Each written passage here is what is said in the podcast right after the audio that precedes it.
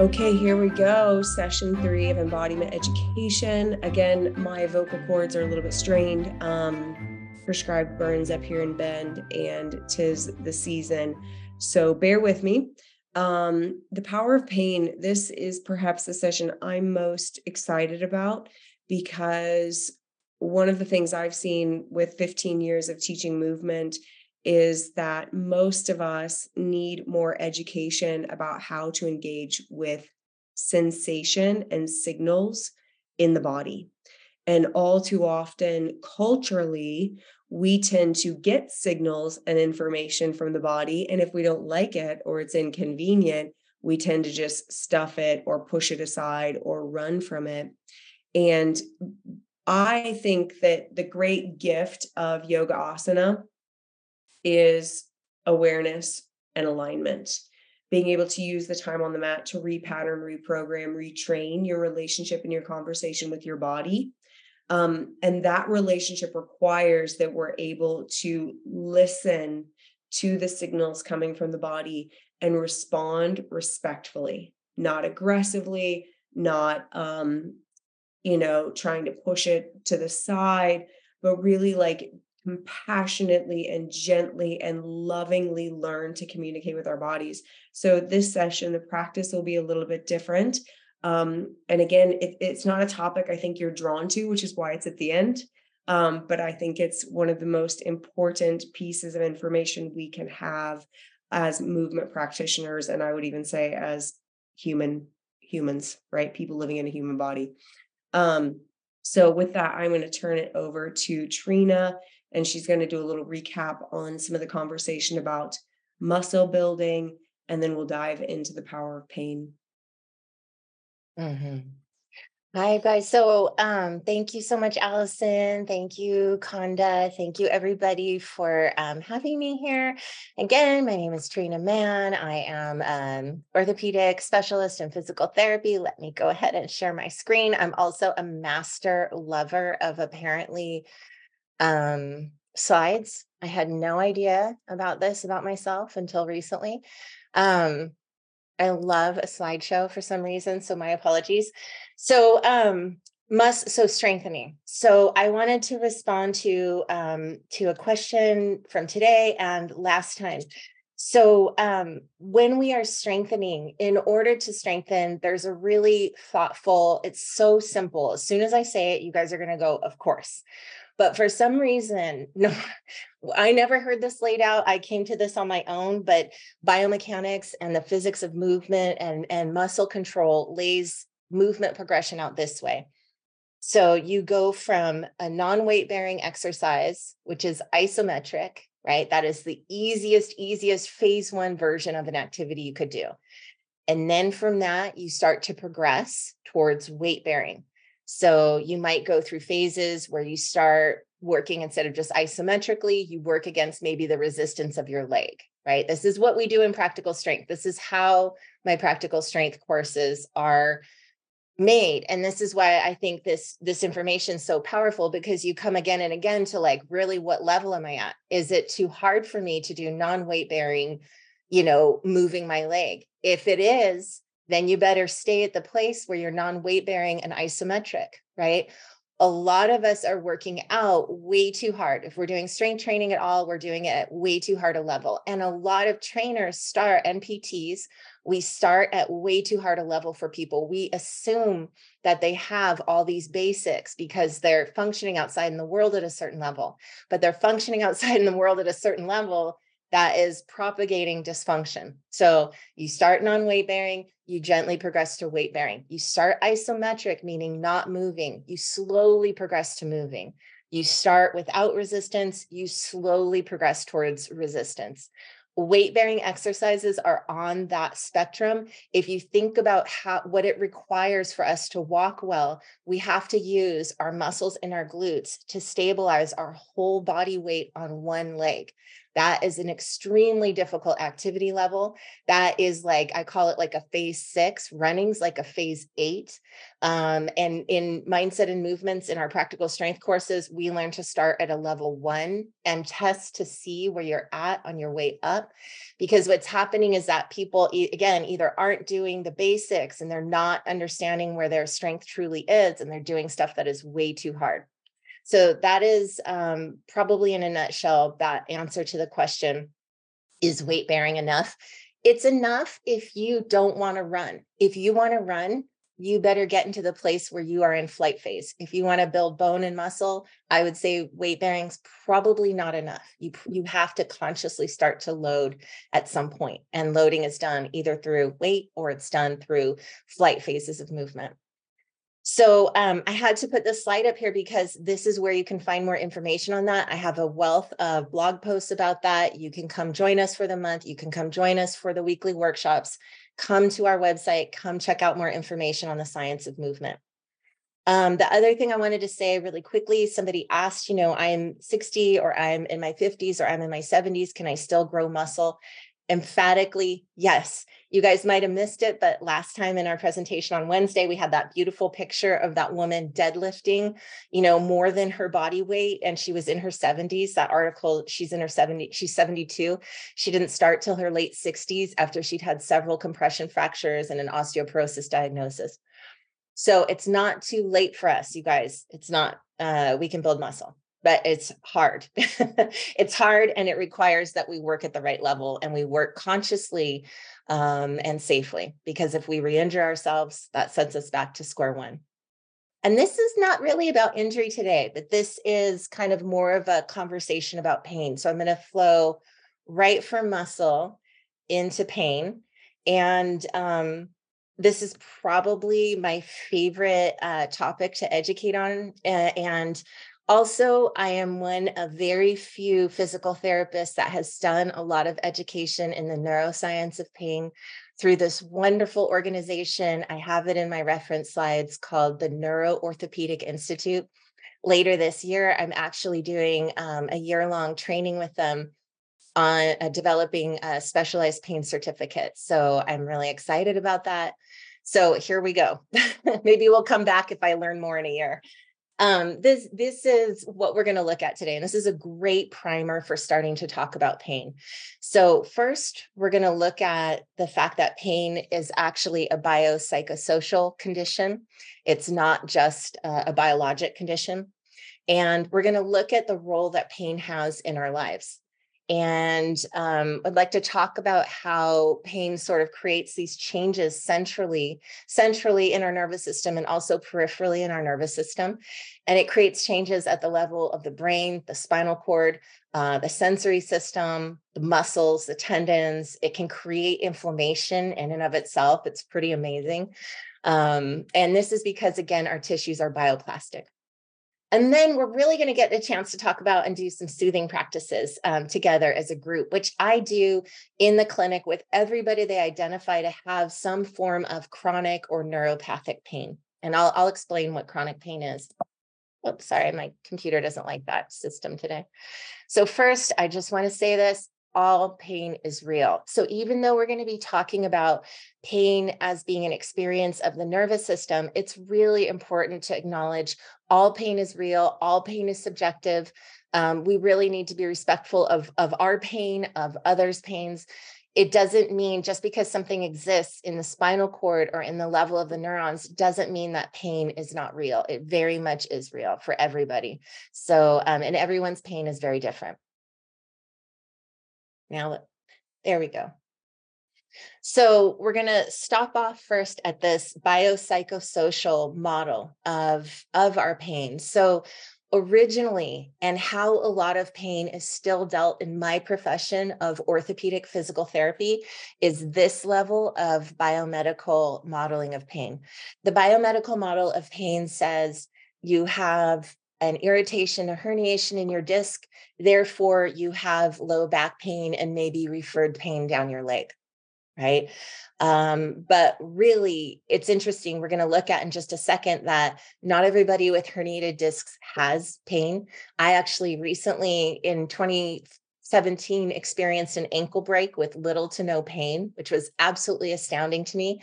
Um, so, our biomedical conditions don't create the whole picture. And we know that you guys those of us in our, our cohort today we know that because we have an opioid epidemic in our country we are not handling pain well. Pain is a billion dollar problem and it, it actually causes a lot of deaths uh, of wonderful people and and a lot of suffering.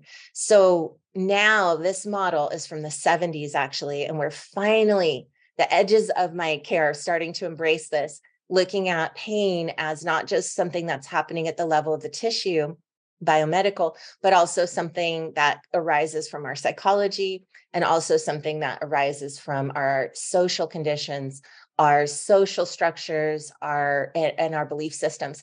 And this is actually arising not just from us, but from the um, sort of biopsychosocial models of our providers, our care providers. You know, I've noticed that just since I've been using this model as a care provider, I've totally transformed my ability um, to interact and, and to talk with people about their pain from where I started in 2007, 2006.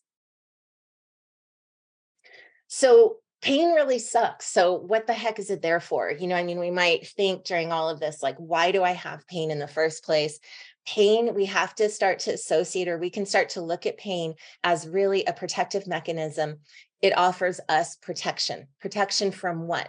Protection from behaviors, protection from ourselves. At the very best, pain is there. Like if we start to move our hand into a hot fire source, it, our reflex we're reflexively going to pull ourselves away from that nociception or that danger messaging. Um, at its best, it's like a trusty alarm system. And at its worst, it can be like an overly sensitized alarm system. And I'm going to keep using this term over and over again sensitized because it's the mo- it's the best word we have right now with what we know is going on neurologically.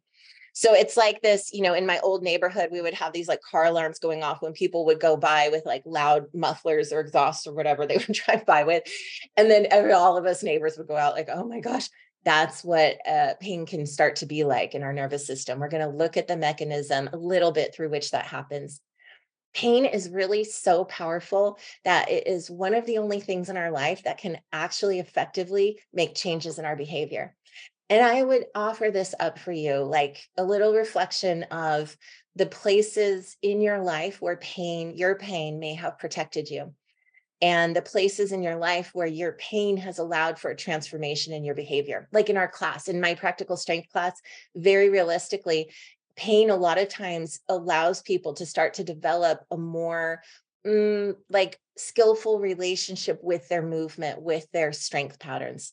Um, pain is an adaptation and it promotes our evolution and our survival. It is wonderful. So really helpful just to consider a time when pain helped you create change and that change helped you to modify your life in a way so I mentioned this, and this can be kind of a sticky part for us because a lot of us, especially me as an orthopedic physical therapist, I had really great teachers who let me know right from the get go hey, there's a difference in different types of pain, and not all pain is well correlated with anatomical changes. But in my field, you know, we look for anatomical changes and we find them. the majority of us walking around have herniated discs, but the majority of us walking around right now do not have low back pain. So, herniated discs in and of themselves aren't enough to sort of create that low back pain on their own, or they, they don't have to be enough. They, they're not necessarily enough. You can see a little disc herniation here. And I'm going to talk about a little bit later why showing this image to you guys, especially if you have a history of low back pain, might be triggering I had neck pain when I was in graduate school. And I remember going through the orthopedic portion of our neck class. And I was like, my neck was on fire thinking of all the pathologies related to necks and looking at all the images of pathology. So, um, you know, again, just kind of going, if we give a bunch of images like this of herniated discs or spinal issues to physicians. This research has been done a lot, give thousands of images. Docs can't tell based on just the images alone who will experience pain and loss of function and who won't. this is also mirrored in like the idea of phantom limb pain, which is another really important part of pain education that all of us pain educators talk about. So, like in the case of phantom limb pain, an amputee will lose, say, their limb below the knee, but still be able to feel their leg, right? Still be able to feel their burning and, and neurologic issues or, or stuff that they had going on. So, this starts to let us know that pain is actually much more complex than just what's happening in the tissue. And part of that complexity is the different types of pain. So I would say acute pain lasting less than three months is pretty straightforward. It's more strongly correlated with biomedical conditions, especially the phases of healing that we see from inflammation through remodeling. Um, it tends to be dependent on movement, and there tends to be more clear identifiers that you can make between the things that aggravate your pain and the things that don't aggravate your pain or alleviate it. Now, this differs from chronic or persistent pain, any pain in the body that's lasting greater than three months. This type of pain, the flavor of it is that it's kind of different. It's less strongly correlated with biomedical conditions or phases of healing. It's not necessarily correlated with the phases of tissue healing. And it tends to be less correlated directly with certain movements or like aggravating and alleviating factors. And this is because the longer that we have pain, the more changes we start to experience at the level of the nervous system. And re- just recall that the nervous system is both the periphery, the somatic nervous system is both the peripheral nerves as well as the central nerves. So everything from sensory and motor nerves ascending or descending from the spinal cord to the spinal cord to the brain. Kind of wild, right? So going back really basically, we have all these different kind of beautiful sense receptors. And T.S. Little uh, uh, talks about, you know, our ability, our sense receptors like stethoscopes. And I love that analogy. You know, so think about you have this constellation of different sense receptors in your body. These sense receptors are like little um, dinner bells that give your nervous system, you know, your brain some ideas about a whole host of different conditions in the body. And we used to classify these sense receptors in this way. That's why I put old school. So interoception, I love that term. It's sort of the interoceptor sense events going on in the body that exteroceptors respond to stimuli outside of the body. And then the proprioceptors are kind of this sort of special classification. They respond to positional changes. And I think most of us have heard of the term uh, proprioception but really sense receptors those little stethoscopes are a lot more advanced than that so actually we have like chemoreceptors which are sen- sensing even the ph in our blood photoreceptors within our eyes, sensing changes within our visual field.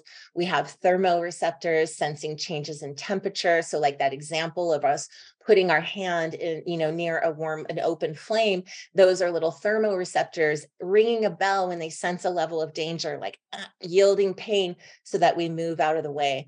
And then the mechanoreceptors are actually the richest, most robust receptors or like stethoscopes in our body. They're sensing everything from changes in our little inner ear, our semicircular canals, to changes in joint position, to changes in tendon or muscle, or even sometimes pressure um, at the skin. They're really quite robust and exceptional these are just some examples of our mechanical uh, mechanoreceptors. We actually have much more than this, but so they're sensing everything from stretch of different tissues to vibration to light touch um, to you know a sharp touch to um, de- deformation, so changes in position. So these sense receptors, these little stethoscopes are listening all of the time. So whenever I hear like a, a, client or a patient say, you know, oh, I can't feel that. Oh, I can't feel that. Oh, I can't feel where my spine is in space. And I have that too, you guys, all over my body. I always think it's so interesting, isn't it? So much, um, it's so relevant, relevant, like Allison was saying, for us to start a practice of really becoming mindfully aware moment to moment of these sensory cues of the some of the sensory information if we consciously paid attention to all of this all the time, it would drive us batty, right? So you can't pay attention to all of it all the time. But this is going to be this constellation of sense receptors is going to be one of the pathways through which we learn to actually desensitize an oversensitized alarm system. So just gently remember these guys. Um, much of our ascending sensory information is lo- largely ignored. It has to be. Otherwise, we would drive ourselves crazy. But we learn to tune in really, really like um, intently a lot of times to places where we perceive danger. Danger can be on a spectrum from discomfort to searing hot pain. So, wherever we perceive a danger, we're going to prioritize that. And we have evolved, our nervous systems have evolved to be really good at doing this. We are long term survivors genetically of people who sense danger. That's how we have evolved in this, in this world as a species. But I'm going to make the argument that only listening to danger messaging is like coming home after work and instead of putting like this is Otis Redding, instead of putting like your favorite records on, like Otis Redding, you're putting your least favorite band on all the time. And only sensing danger is what I call toxic negativity in the nervous system. We don't want to only sense danger. We want to have a robust sensory field. That's why body scans are so important. Listen to the areas where the pain is coming or where you're uncomfortable, and then draw yourself away from that so that you're not only listening to whatever this boy band is. I'm not a big fan of pop music. You guys don't know that about me yet, that I'm not. So, again, just a little quick review about the somatic nervous system so that you can see the ascending and the descending portions here in this beautiful picture from the Cleveland Clinic, the ascending portions, so all those little mechanoreceptors, those little sense receptors, they are creating information which is rising up, being passed through the spinal cord, being received by this part of your brain, which is called the sensory cortex. That sensory cortex has that map on it, which we call the homunculus, we'll look at in a second. And then that sensory cortex helps make plans for the motor cortex. So, in the example that I used of the hot fire, that's usually happening down here at the level of the spinal cord. That's not getting way up here. But after we have chronic pain for a period of time, three months or longer, both the sense receptors that give signals to ascend up to the brain, they're changing and modifying and becoming more highly alert. They are paying attention over time. And what that does is it actually changes the sensory homunculus. This is the sensory homunculus. This is the motor homunculus. So over time, as we are paying attention, like I had a chronic issue in my right hip, over time, my sense receptors in my right hip got really vigilant and they became like that car alarm going off. And my anytime my mechanoreceptors were stimulated a little, they were like, danger, vigilance, more vigilance. And I bet you a dollar. I don't know if this is true, but I'd bet a dollar that my right hip on my set, my map of my right hip on my sensory cortex grew because of that attention and neuroplasticity and more, and more, and more all the time. So part of me getting out of chronic pain myself has been practicing this, these techniques the adaptations that occur within our sensory system, within our motor system, they don't just happen one way. So it's not just that our um, stethoscopes get more vigilant and more reactive, and our spinal cord gets more vigilant and more responsive, and our maps in our brain change. It's not just that. It'd be enough if it was that, but it's not that it actually happens descending. It happens in the other direction too. So, as the maps change and smudge in our brain, as the stethoscopes grow in their sensitivity, we also change in a descending way because the behavior of the motor neuron, that's the descending branch of the somatic, changes its information too. And this can lead to more muscle tone, increased swelling and edema, changes in the behavior of the tendon, ligament, muscle, skin, that that sensory neuron or motor neuron, that descending neuron, I should say, not sensory, innervates. Isn't that wild? I didn't know this other part, you guys, until about two years ago. So I'm just, this stuff is newer for me too. This is all neuro, newer neuroscience. So, how do we harness pain? Because this sounds like a bad batch so far. it sounds like all bad so far. Firstly, education. Allison was talking about this at the beginning. I think that the educate education about pain helps keep people from pain. It helps improve quality of life long term. When we are uneducated about pain, we wholly differently respond to our physical bodies and physical pain. That's what I've noticed in my um, clients and in my patients that I work with. We learn to assess, assess our threat levels. And I'm going to definitely talk about all these things today. Beginning with our body scan is a beautiful way to start to develop a more holistic uh, referencing of all the sensory cues in your body, like putting on your Otis record, Otis Redding records instead of just putting on the Backstreet Boys all the time. No diss on the Backstreet Boys if you love them, by the way. Um, we're going to learn to clean up our language around our bodies. This is huge. Allison was saying your body's listening all the time. I say that to people every single week.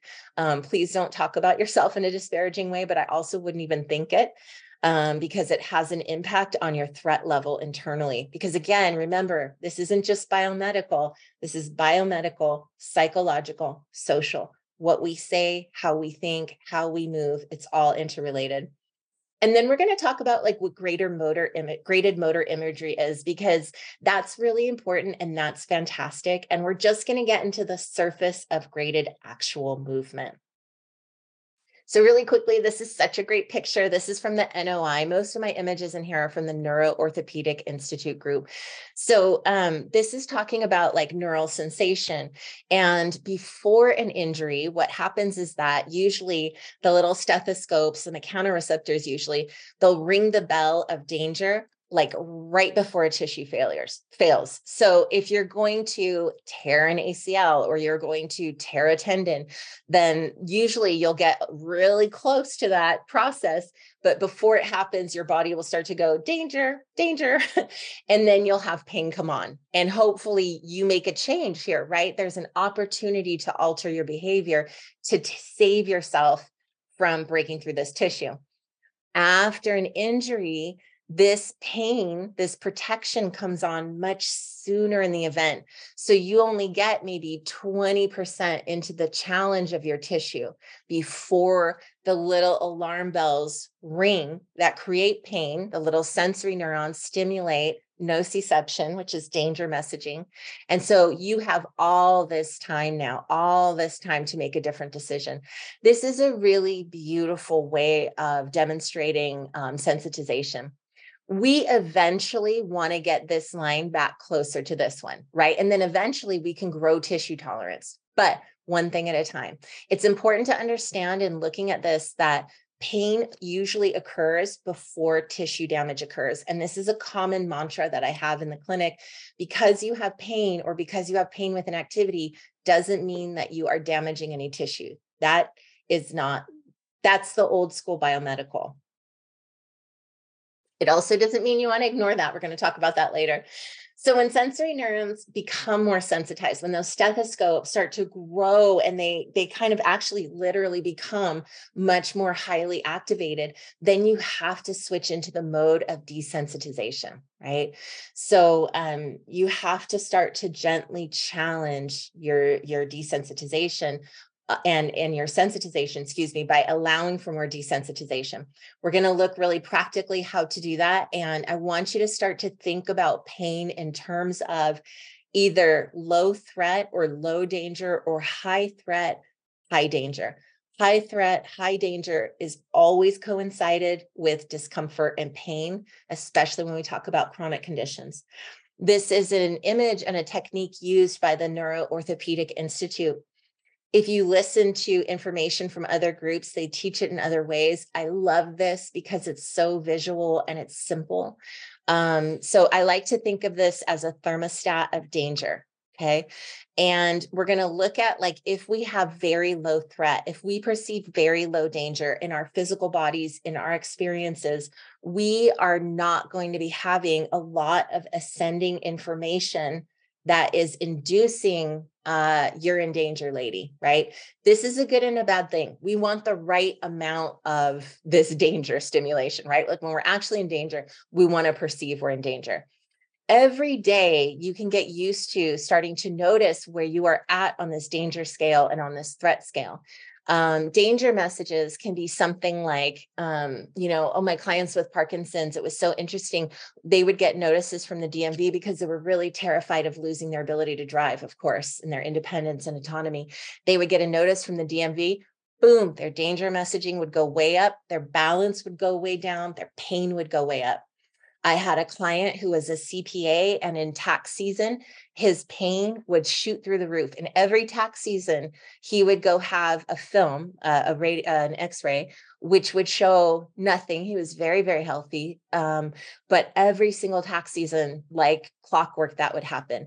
Sometimes danger and threat can come from stuff that we perceive to be really enjoyable, like a vacation but that can still enact our danger messaging if we are really concerned about things going well right? So we have to be thoughtful about what is stimulating threat or danger. Anytime that we you know can self-assessing your perceived level of threat in a given day is really important and making a choice to reduce your threat levels where you can because as threat levels as perceived danger increases sensation especially nociception which is kind of we're going to i'm going to kind of use that interchangeably with danger messaging but also pain um, it will go up. Muscle tone will go up things will go up things will be on the alert so, to work with lowering your threat reduction, work on education, start to understand that you are a complex individual with biological as well as psychological social needs. Um, start to use this idea, if it's helpful, of a protectometer. There's a good book by the NOI group on Amazon called Protectometer, and you can buy it. I have a copy, I think it's at work. So, and, and a really helpful way, I have everybody in my class do this at the beginning of every class. We do a little short body scan where we check out our respiration rate, we check out our muscle tone, we feel into our motions, we notice if there's any anxiety or if there's any calm. All of these things are giving you cues about your current level of threat. If your threat is high, you want to downgrade what you're asking of yourself on that day if you can. You want to try to simplify things if you can. You want to make choices around reducing your threat where you can. This can mean in your physical practice as well. So, again, you know, if we just sit back in our seats where we are right now, you can close your eyes or you can leave your eyes softly open. Just start to notice the rate of your breathing. And See if you can notice your pelvic floor as you're breathing. Let yourself witness your pelvic floor maybe during two or three breath cycles, both on the inhalation as well as on the exhalation. Let yourself start to notice your heart rate if you can. And we know that through our conscious breathing, we can train our heart rate variability, our ability to drop into more parasympathetic functioning. You can notice your muscle tone, notice your sense of focus or agitation. And then just let yourself take in any emotions that might be present. And I always like to look into my hips for my emotion and my throat that tends to be my emotional spots a lot of times. You also might notice solar plexus, belly, head, shoulders. Let yourself take in the emotional content in your body. Motions are kind of where the physical body and the cognitive sort of connect. So, that little check in at the beginning of every physical practice, every hike, every day is really important to start to get into. Because if you notice that you are breathing fast and you are talking fast and your heart is racing, try to support yourself. Imagine like a child struggling, right? You want to, we struggle too in our adult lives. We want to try to build in maybe recess, maybe build in some time in nature part of supporting ourselves. This is probably my favorite thing because this is the actual easiest thing. Every single one of us can do this starting today, and it will have profound effects on our life. I actually took out, I had built like four extra slides on this, and I actually made myself take them all out just because of our time. So understand that your speed of speech impacts your threat level and others. So the faster you talk, um, the more that you're sort of agitating and firing up your own nervous system, but also agitating and firing up the nervous systems of people that you're communicating with. So just, you know, take stock of that on a daily basis. You can slow and deepen your speech, and that will be monumentally helpful for just starting to ease off of that gas for a little bit. And then, as far as using language, use language that more clearly describes a sensation that you're experiencing. So, if somebody asks you, you know, how is your right foot doing today? You know, it's really helpful rather if you have foot pain in your right foot, rather than saying, oh, I've got pain, I've got pain. Pain's kind of a a big garbage bin, right? Anything can fall into pain. Start to see if you can become more refined in your verbiage of what you're really feeling. Um, my right foot is aching after this activity. I'm experiencing throbbing, or I'm experiencing a sense of lightness, or I'm experiencing fullness. And this is really helpful for starting to be like mindful and direct and clear with exactly what's going on for you know when you are communicating about your body whether you are enhancing your safety or your danger and always enhance safety and i cue patients on this. If you somebody asks you how you're feeling and you need to report some danger messaging what happens a lot of times is if i ask somebody how's your right shoulder feeling oh well you know in 1972 and i'm not making fun of anybody but in 1972 you know i had that hip injury and then i had a consequent spinal injury and so then it made it difficult and i had to start sleeping on this side. But that's all enhancing and jacking up danger and threat messaging while you're telling the story. So instead stick with the shoulder. And I think a really helpful way of doing this, like we use this in coaching, we do like, it's like the sandwich cookie of positivity let yourself experience something you feel safety with, even if that's just your right pinky finger. Oh, my right pinky finger is working great today. My knee is really challenged. I'm feeling a lot of throbbing when I'm descending stairs. Do you know, my breath feels full and relaxed today. Try to find in an egalitarian way other parts of the body that you can sense into. This is not positive mm. toxicity. This is practicing midline referencing. I think we actually get into toxic negativity when we talk about our bodies. So these are all uh, sensory um, vocabulary alert, alive, bloated, blocked, breathless, faint, fluid, flushed, hot, intense, heavy, fuzzy, frozen, frantic, electric, dynamic. You know, think of how many terms you can use to actually describe what you're feeling, and then pick the ones that are the most appropriate for you. The more that we can increase the present moment awareness, the more we realize that our neutral sensations are actually extremely positive. You know, Allison talking about, you know, um, controlled burns. I mean, I remember, you know, being up in Marin during, you know, wildfire uh, in Sonoma and going outside and not being able to take a deep breath and the air just being so full of smoke and danger. And, uh, that's a whole different feeling. So, all of us sitting right now that can take a full breath and clean air, that's like a huge safety message. Um, so notice that. I'm going to skip our story, but I have a really good story uh, around sensory experience if I have time later. Um, so try out new phrases. You know, like when I hear people say, I can't access this or that, that always kind of it troubles me. I think it's much more respectful to say, like, I can't feel this yet, or I'm working on this. Um, instead of like my doctor says, I'm bone on bone, uh, which is my least favorite term. It actually doesn't even exist. I would challenge any orthopedic that is here in this lecture. You know, it's not good verbiage. You're enhancing danger messaging when we're saying that to our clients. It's just not how arthritis is graded. Instead, we should say, you know, I have arthritis, but I'm learning how to change the cycle of my arthritis instead of my back went out on me um, i'm learning skills to protect my back when i move so that i don't continue to irritate and instability or whatever it is so that we're starting to create more clarity and always we're starting to pull the locus of control back to us. When people are in chronic pain and i hear them say i have to go see this person and they have to set me right that is a huge red flag for me as a provider that this person has been coached in a way possibly by somebody in my profession that has made them think that their control towards health is outside of themselves that worries me. And it's actually never biologically true just just to let you know. I've never in my life in my in my whole life uh, ever seen that or experienced that.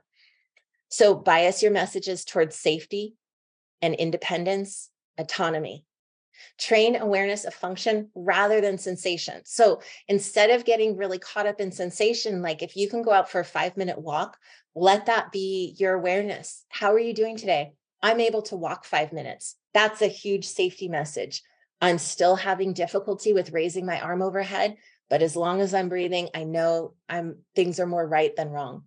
You can be sore but safe. You can be sore and healing. You can be learning to be independent in your body's care. If something's muscle soreness versus pain, call it muscle soreness, right? Now we start to get into this really interesting place. Like, so say you're cleaning up your language and, and, and that's challenging and you're starting to refine that because that starts to have effects on our belief system and our psychology when we stop communicating about ourselves in certain ways. And then layer this on top and I swear, I swear this is so helpful. So um, I'm going to talk about these are all four examples. We're not going to get into mirror box training. It's really interesting, but we're not going to do it. We're just going to talk briefly about right and left discrimination, imagined movement, and then obviously progressing physical, actual physical movement. So um, in looking at right and left discrimination, there's a lot of apps on this, but when those maps in our brain get smudgy, like I talked about, after we have pain for a long period of time, we actually lose the ability to discriminate whether something is happening on the right side of the body or the left side of the body. And to start to desensitize the brain and to start to clarify those maps, a really helpful tool is every day to practice identifying a right side or a left side. Um, there's apps you can get which help you to do this. There's one from the NOI group called Recognise with an S because they're Australian. Um, I don't think I put that on my references, but we can put that up as a resource. It's a really helpful tool. And so, like in looking at this image, sorry, this image is a, it's from a, a, book, so it's a little bit um, um, buzzy, fuzzy.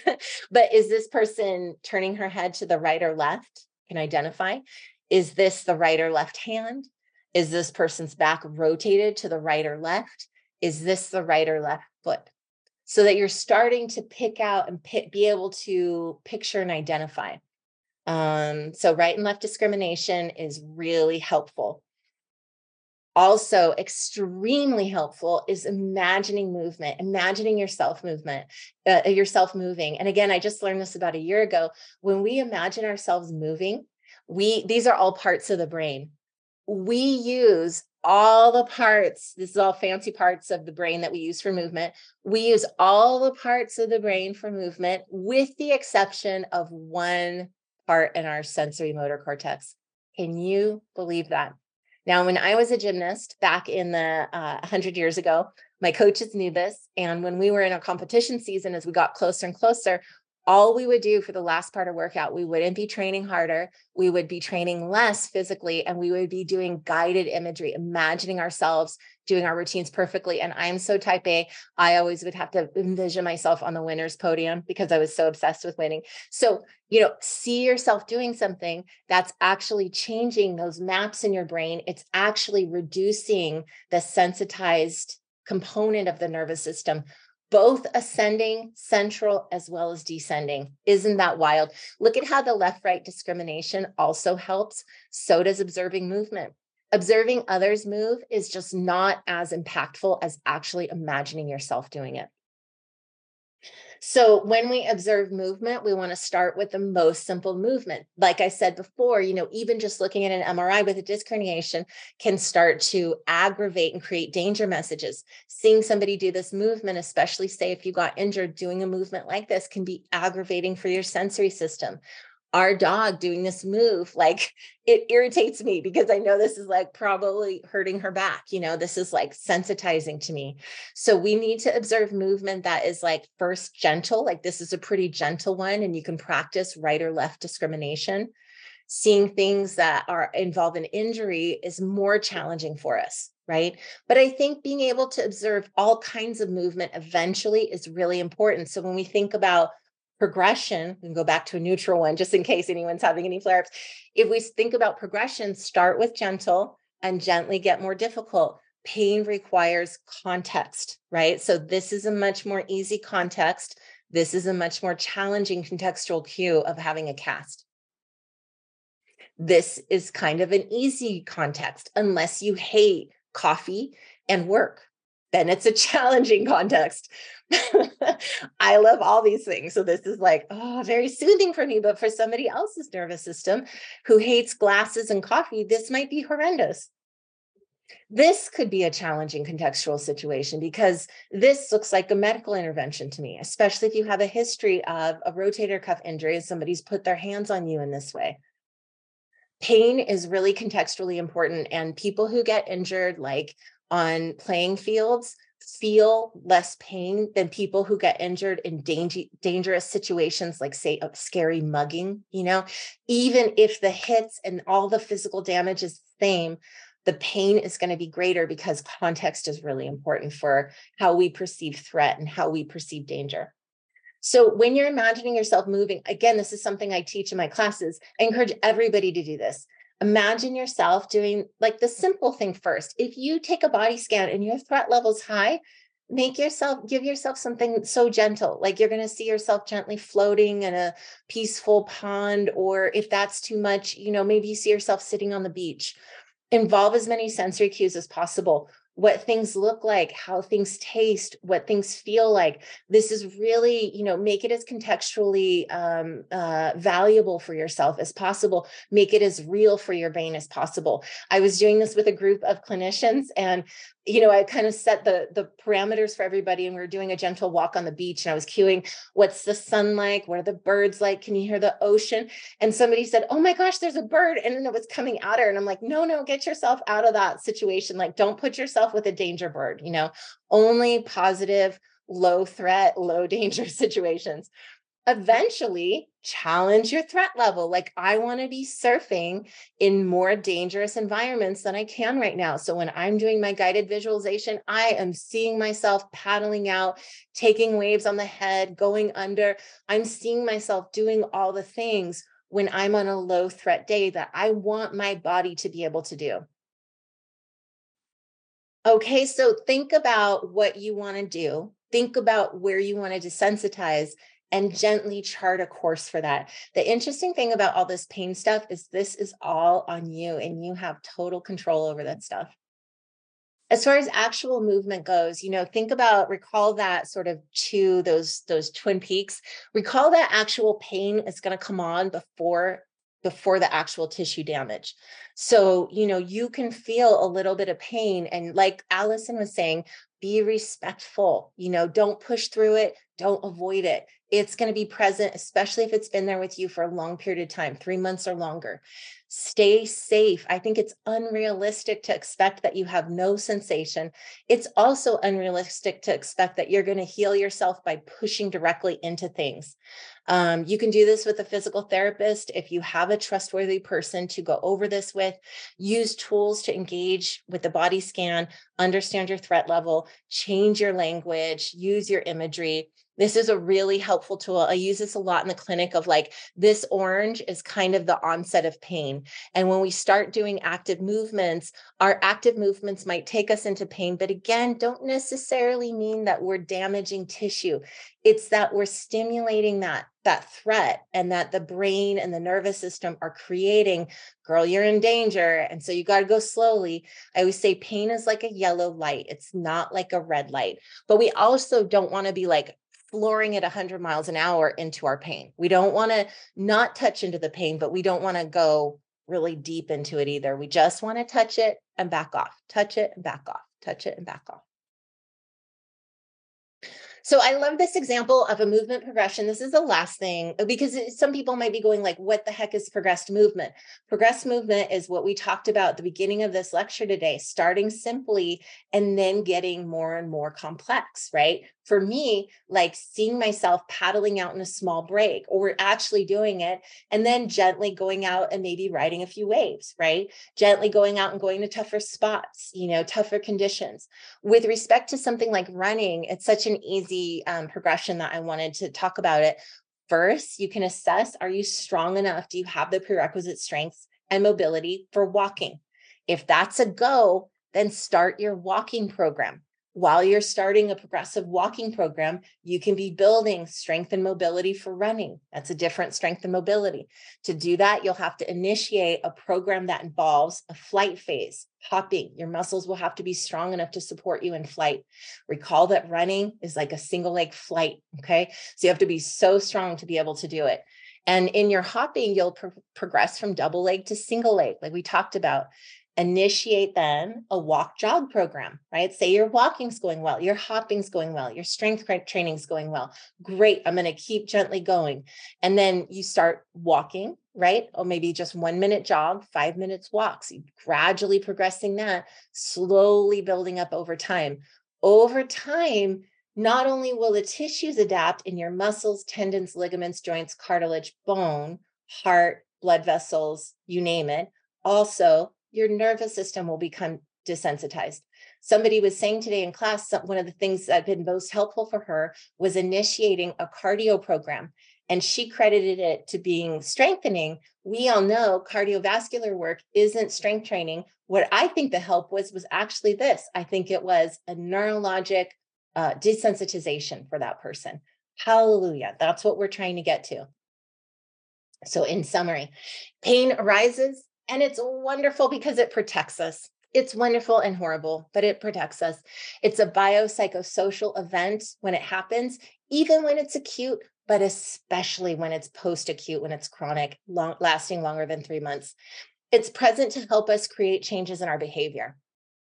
Uh, it's not highly correlated with our biomedical conditions. Um, and begin regular body scans. You guys, I can't say this enough. I'm sure Allison agrees with me. I'd love to hear her take on this, but nobody in the west is sensing their body enough and sensing with a you know openness and and in a way that's not hierarchical. So get to know your threat levels get to know your tells in your body. Your body will tell you and you could be like a good csi detective where you know like oh girl there's your jaws getting tight and building up that muscle again. That's a sign threat levels getting high. For me i can't feel my breath and i can't feel my pelvic floor. It's a sign transform your language. You guys start today. Start noticing messy language around your body, fatalistic language, and start gently changing it. And then play around with imagining yourself. Graded motor imagery is like a great joy of my life. I learned it as a young athlete and I absolutely adore it. I've done it my whole life. It's super helpful. Um, I used to do it when I was in graduate school, like seeing myself graduating. and uh, that's about it. These are the resources. I'm going to go ahead and stop our share. I know that's a lot. Amazing. Um, I'm gonna first ask. I have, I definitely have a few things I will tag on and and use to link um, the presentation with our movement practice. Any questions before we get to that? I have I have yeah. a question just about speech. So is speed of speech always related to danger then? I mean, I work with people who speak English as a second language also, and I tell them other things about it that I think people think they're not confident when they're speaking quickly, or it's a bias maybe in this country. I'm not sure. So I was wondering what else you know about speed of speech and pain and the body. Speed of speech to me is connected with sympathetic neural outflow. And so the more sympathetic neural outflow you have going on, the higher your threat level is going to be. It's just peanut butter and jelly goes together. So, if you want to have greater impact in your speech and on your nervous system and the nervous system of the people that are listening to you, slow your speech down, take your voice down an octave and go slower. Like, even just me saying that like that is different, has different effects on you guys. I've tried to go very fast when I'm talking in these sessions, which is hard for me because I want to get all the info out. Um, but generally, I talk slowly unless I'm making a joke so speak slowly. It's helpful unless you've got to get a bunch of stuff out quickly. Yeah, the best doctors convey information slowly. Yeah, and I find too that when I've been in those chronic states and trying to explain what's going on, my doctors can't even follow me. So I've really learned to just try to slow it down. It's TMI. It's TMI.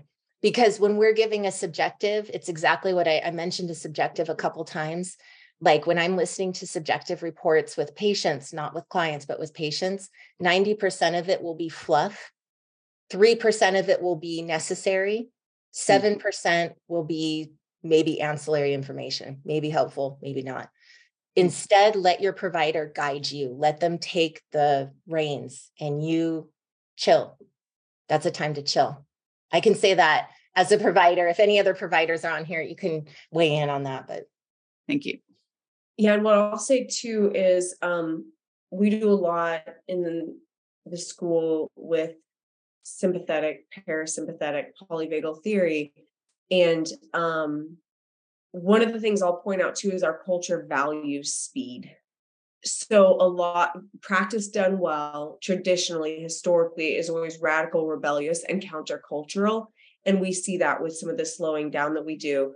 But but I, you know, we'll also see more and more a lot of the chronic health challenges we are facing, some of the public health challenges that we're facing have to do with this cultural value of speed and just pushing pushing pushing. It's the burnout it's the um you know you'll you'll see more and more like i think of like Gabor Maté's work peter levine's work with trauma in that like we have just cranked up not just our own bodies but um put this cultural value on speed and it's literally making us sick. Um, and I think that's something to keep in mind too, because I know there have been times where, and I'm not talking about cultural speed with speaking quickly, I'm talking about this much bigger, broader um, value of more is better, go, go, go, do, do, do, that type of thing, right? More than an actual like um, regional um, speed of speech, right? I want to be very clear on that because this is something that I see as a much bigger issue than, hey, I come from the East Coast and we speak fast or we speak slower in the South. This is a value that we have in our modern culture. And I think it's very important to address because, for example, sometimes I see students in classes not want to go slow with movement simply because that speed is such a predominant experience. And even they're like, I'm here to get something done. And it's like, great. And that's more of the same. And healing is not going to come from more of the same and it's not going to reset your nervous system and it's not going to actually create the um you know biochemical cascade that's going to promote healing largely through what's happening with your nervous system. Um, and kind of a an example of this is actually at the beginning of covid when we went online one of the things i did was and we still do this every class is we do some type of check-in. And it gives me as a teacher a way to assess how is this person speaking? What language are they using what's going on with the body. Like there there's tons of analysis happening in whatever the student says right? Good bad ugly. Um and what i saw too during covid was that especially that beginning stages the threat level was so high everyone was having all kinds of weird pain. Like and it's like pinging around the body right? And it's coming from like the the again that sympathetic activation all the neurochemistry that goes along with that and so our practice was like lay on the ground roll around basically and and tons of deep breathing because that was the only way to start calibrating the nervous system. Otherwise it was just like the the inflammation and activation was going to create more and more pain more and more sensitization and and eventually some type of injury whatever that was right?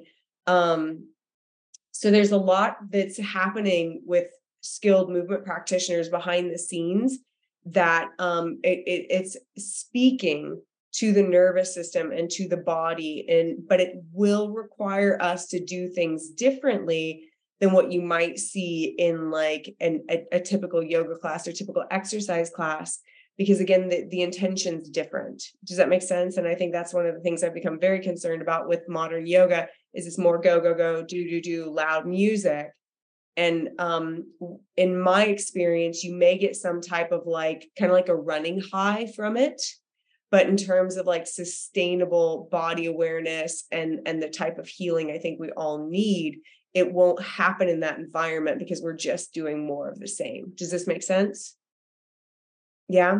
Um, Trina, do you have anything to add here?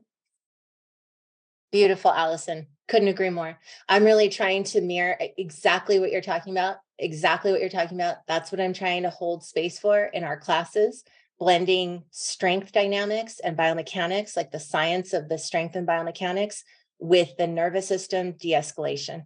I mm-hmm. asked an acupuncturist once, I said, Is there any point that every person gets? And he's like, Yeah, they get that point in the center in the West because every single, that's like the point for like vasovagal.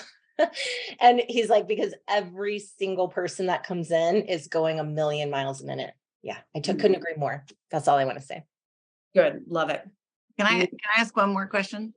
Um, about the edema in the role of was it in healing or in the role of when you're not when you're sensing too much danger? I thought I thought edema was in there as one of the um yeah, it was. Um, I talked about it in this workshop. I've talked about, I love the topic of edema and I talk about it all the time. Um, edema, uh, the job of edema, the job of swelling, edema is just a fancy term for swelling. The role of swelling is to stop movement, it's to create uh, puffiness at the joint to cease movement, right? So when threat levels are escalated and sensitized nervous system is getting more and more highly sensitized, I showed there's an ascending way in which the sensory sense receptors are modified, the spinal cord is modified, the brain is modified. Descending, the brain is modified, the spinal cord is modified, the motor neurons are modified, and the way that the neurons that communicate with the tissues of the ligaments, the muscle from the brain going down can create changes in cell behavior, in cell structure, in the presence of edema, the presence of swelling. They can create inflammation. I didn't know this. This is absolutely true. If you have chronic pain, that in and of itself can create inflammation and swelling. Totally mm. amazing. Doesn't require the biomedical injury. Mm. One of my friends was just telling me the other day, she was like, when I do this, and I know she has some chronic pain patterns, when I do this, I feel inflammation. And I was like, but we can't tell. I don't think it's from the movement alone because the movement was at a level one. And she was arguing that she was safe to do a level seven movement. And I was saying, heck no, heck no. That inflammation, I bet a dollar is related. Sorry, I keep betting dollars, is related to the chronic pain and the overstimulation of that sensory of that motor system. Isn't that wild?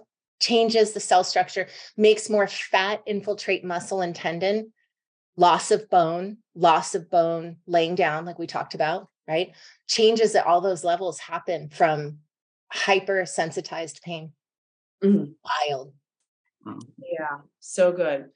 Um, I'll chime in with something that came up too. You know, I love that graph of like the, that where we kind of like pain will cross into the movement, and the activity, and something that's considered like a crown jewel across all the spiritual traditions. But I think it's it's also something worthwhile to talk about in movement practices is discernment and being able to really sort and sift through what's happening at any given moment. And um, again, the only way to do discernment is to go slow and to stay awake and aware and again we we come back to this um catch 22 of needing to go upstream against the grain of the cultural emphasis on speed and exercise and getting it done and making it happen and I don't want to do phase one and two and three and four and five. I want to be at phase eight, and I think I should be. So I don't want to slow down, even if this stuff may be good and maybe help, the label eight, level eight, right? It's like, you know, and, and just watching these tendencies inside of ourselves um, because they don't give us a lot of benefit in the long run. And, you know, when I've learned new things over the past few years, like I learned to snowboard a couple years ago, very humbling as all things when you're learning, lots of falls, but I loved the joy of of kind of going through that that process of being humbled by new movement and getting to like rediscover my body in certain ways. Um, and that again, it, it just requires like a softness and a receptivity, what the Buddhist will call like the beginner's mind. Um, so as we do our practice tonight, it's slow, it's on the ground, it's encouraging you to slow down It is about um, calibrating the nervous system for sensitivity.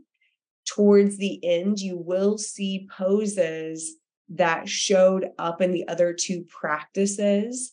And this, again, this topic kind of comes at the end because it's to a certain degree less, yes, I want that than the other ones. Um, and the practice is the same way.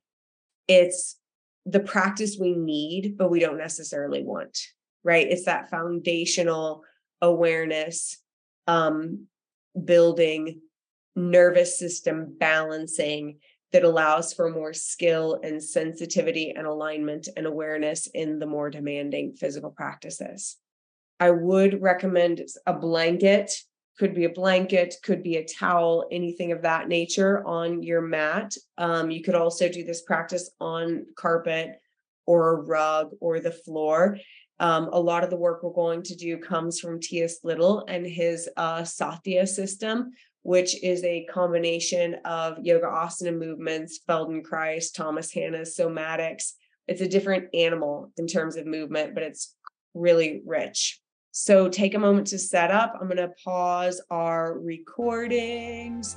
Um, yeah, Scotty, actually, if you missed the last two yoga movements, you're actually in the perfect position. This would be the best one to do first and then go play with the other ones.